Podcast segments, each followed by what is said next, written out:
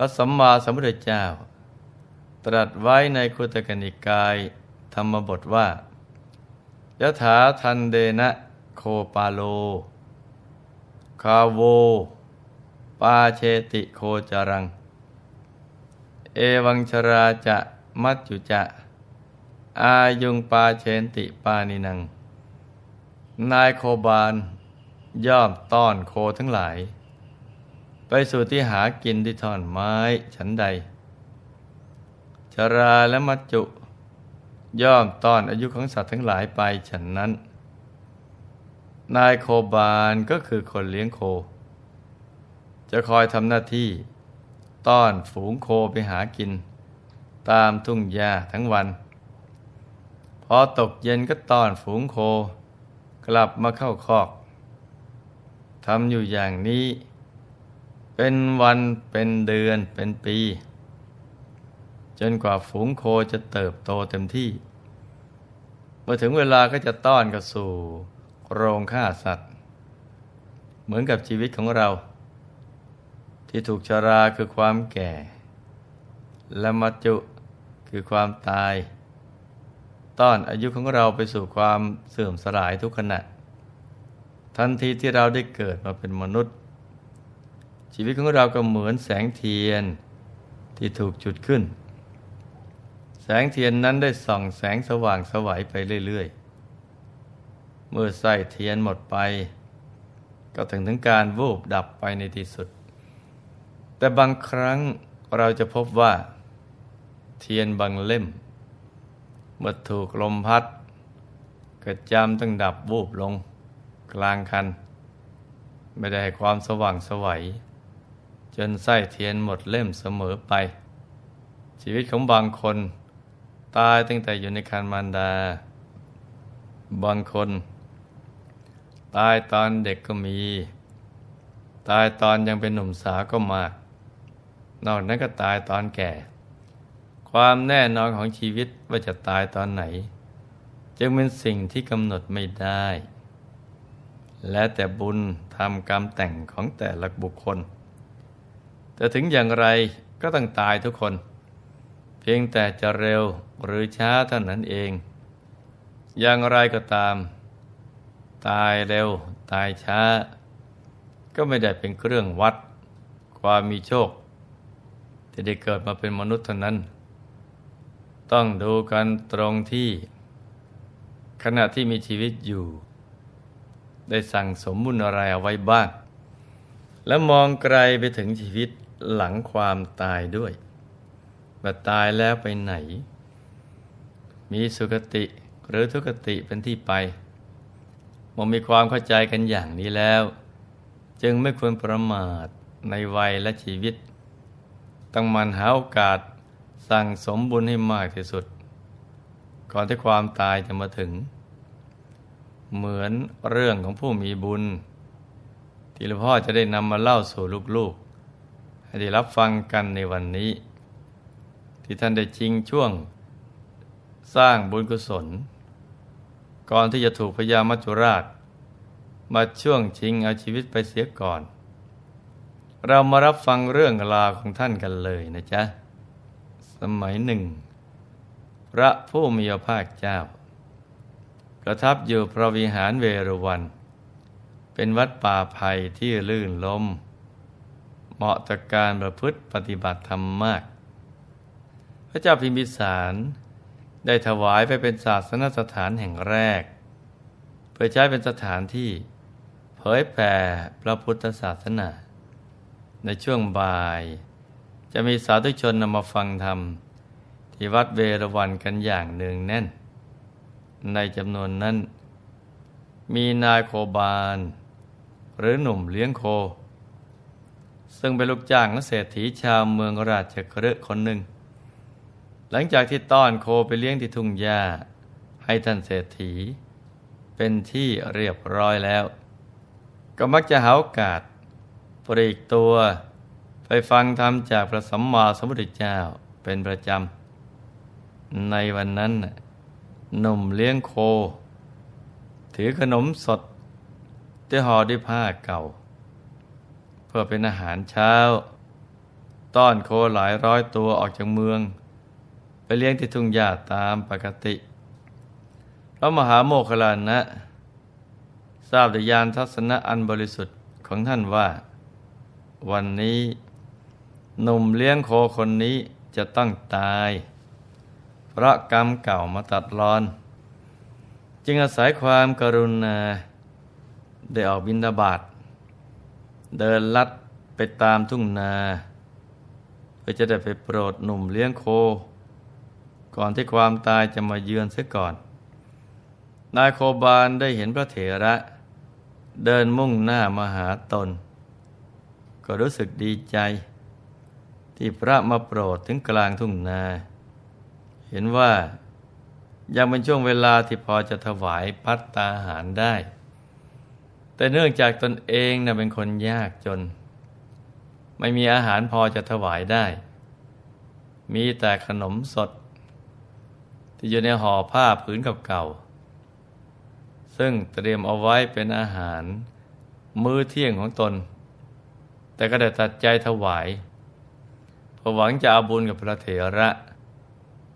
จะไม่ยอมให้โอกาสดี ๆ นี้นะผ่านเลยไปเด็ดขาด บังเอิญว่า ขณะที่กำลัง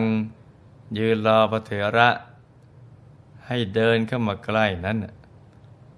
ฝูงโคก็ได้มุ่งหน้าไปในไร่ถั่วของคนอื่น คนเลี้ยงโคจึงเกิดความกังวล ว่าจะไปต้อนโคก่อน หรือจะไปตักบาตรกับพระเถระก่อนดี ด้วยความฉลาดในการสั่งสมบุญ คิดสอนตัวเองได้ว่า การทำบุญเป็นเรื่องใหญ่ ต้องทำก่อน ส่วนการต้อนโค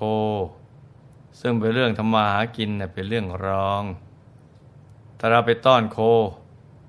ก็จะพลาดโอกาสที่จะได้ทำบุญเเราควรจะทำบุญกับพระเถระเสียก่อน ส่วนว่า พวกเจ้าของไร่ถั่ว จะทำโทษหรือปรับสินไหมเราอย่างไร ก็ค่อยว่ากัน ชาติต่อไปเราก็จะได้ไม่ต้องลำบากยากจนอีก ว่าแล้วก็เดินถือขนม ก็ไปถวายแด่พระเถระด้วยความเลื่อมใส พระเถระรับแล้ว ก็กล่าวอนุโมทนา ให้ศีลให้พร แล้วก็เดินจากไปนมเลี้ยงโค ก็ได้ถวายขนมเรียบร้อยแล้ว ก็รีบวิ่งไปต้อนฝูงโค เนื่องจากว่าไม่ทันระวังตัวนะจึงเดินไปเหยียบงูพิษเข้า งูพิษ ครั้นถูกเหยียบก็เลยฉกเข้าที่น่อง แต่เขาก็ฝืนทั้งขาไปต้อนโคกลับมาที่ทุ่งหญ้าตามเดิมร้อมกันนั้น พิษงูก็ซึมไปทั่วร่างของนายโคบาลพอพิษแล่นถึงหัวใจ เขาทนพิษงูไม่ไหว ก็มีอาการเหมือนมึนศีรษะ ง่วงนอนแล้วก็หลับไป พอรู้สึกตัวตื่นขึ้นมาอีกครั้ง ก็เห็นตัวเองนอนอยู่กลางวิมานทอง สูงสิบสองโยชน์ในสวรรค์ชั้นดาวดึง พระมหาโมคคลลาเถระรู้ว่านายโคบาลที่ได้ถวายขนมสดกับท่าน ได้ละโลกไปแล้ว ท่านก็เข้าฌานสมาบัติเหาะขึ้นไปบนสวรรค์ เพื่อไปเยี่ยมเทพบุตรใหม่ ซึ่งบัดนี้มีชื่อใหม่เรียบร้อยแล้วว่าโคปาละเทพบุตร สวมเครื่องประดับตกแต่งเต็มยศ นั่งอยู่ในถ้ำกลางทิพยวิมานดุจพระจันทร์ที่สว่างสวัยในยามราตรีครั้นโคปาละเทพบุตร เห็นพระมหาเถระผู้ทรงอนุภาพเหาะมาแต่ไกลก็จำได้ จึงรีบออกจากที่พยาวิมานไปทำการต้อนรับโดยจิตเลื่อมใส พระเถระก็ได้มีเถรวาทีไต่ถามว่า ท่านเป็นผู้ประดับองค์ ทรงมาลัย มีพัสตราพรสวย มีกุณทนงาม สวมเครื่องประดับพร้อมสับลุ่งโรดอยู่ในทิพยวิมาน เหมือนพระจันทร์วันเพ็ญพินทิพย์ทั้งหลายก็บรรเลงไพเราะเหล่าเทพอักษรจำนวนหกหมื่นสี่พันนางล้วนแต่ชำนาญในการฟ้อนรำขับร้อง ท่านบรรลุเทพฤทธิ์มีรัศมีสว่างไปทั่วทุกสารทิศ ครั้งเกิดเป็นมนุษย์ ท่านได้ทำบุญอะไรไว้ จึงมีอนุภาพลุ่งเรืองอย่างนี้ โคปาละเทพบุตร ได้ฟังเถระปัญหาแล้ว ก็กราบเรียนเรื่องราวที่เกิดขึ้น ให้ฟังทุกอย่าง แล้วกล่าวขอบพระคุณมเถระด้วยความซาบซึ้งพลางกล่าวสรรเสริญสังฆคุณว่า พระสงฆ์สาวกของพระผู้มีพระภาคเจ้า ผู้ปฏิบัติดีแล้ว เป็นเนื้อนาบุญอันเลิศของโลก ไม่มีเนื้อนาบุญอื่นยิ่งกว่าข้าพเจ้า ขอพิว่าพระคุณเจ้า พร้อมด้วยหมู่สงฆ์ด้วยความเลื่อมใสยิ่ง ในโลกนี้ พร้อมทั้งเทวโลก ไม่มีมุนีอื่นที่อนุเคราะห์ข้าพเจ้า ยิ่งกว่าพระคุณเจ้าอีกแล้ว เมื่อพระคุณเจ้าลงไปในโลกมนุษย์โปรดได้บอกให้มนุษย์ได้มันสั่งสมบุญ อันจะเป็นเหตุให้ได้สวรรค์สมบัติด้เถิด เห็นไหมจ๊ะ ว่าแต่ละช่วงของชีวิต มันมีการชิงช่วงและช่วงชิงอยู่ตลอดเวลา เนื่องจากกรรมที่เราทำเอาไว้ในอดีต มีทั้งที่เป็นกุศลแล้วก็อกุศลวิบากกรรมจะตามมาส่งผลเมื่อไหร่ก็ไม่รู้ เพราะฉะนั้นเราจึงไม่ควรประมาทถึงทำความดีในทุกโอกาส ใครตายเร็วตายช้า หรือว่าตายเพราะอุบัติเหตุ โรคภัยแค่เจ็บชนิดไหนนั่นไม่สำคัญนะจ๊ะสำคัญอยู่ตรงที่ว่า ก่อนตายเนี่ยใครสั่งสมบุญเอาไว้ มากกว่ากัน ใจใครผ่องใสกว่ากัน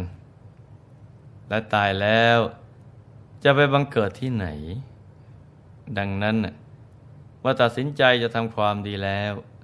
อย่าได้รอช้า อย่าลังเลใจ ไอ้ทุ่มเททำไปเลยไว้ใจแช่อิ่มอยู่ในบุญ บุญก็จะหนุนนำให้เรามีความสุข ทั้งในโลกนี้และโลกหน้า และเมื่อบุญเต็มเปี่ยม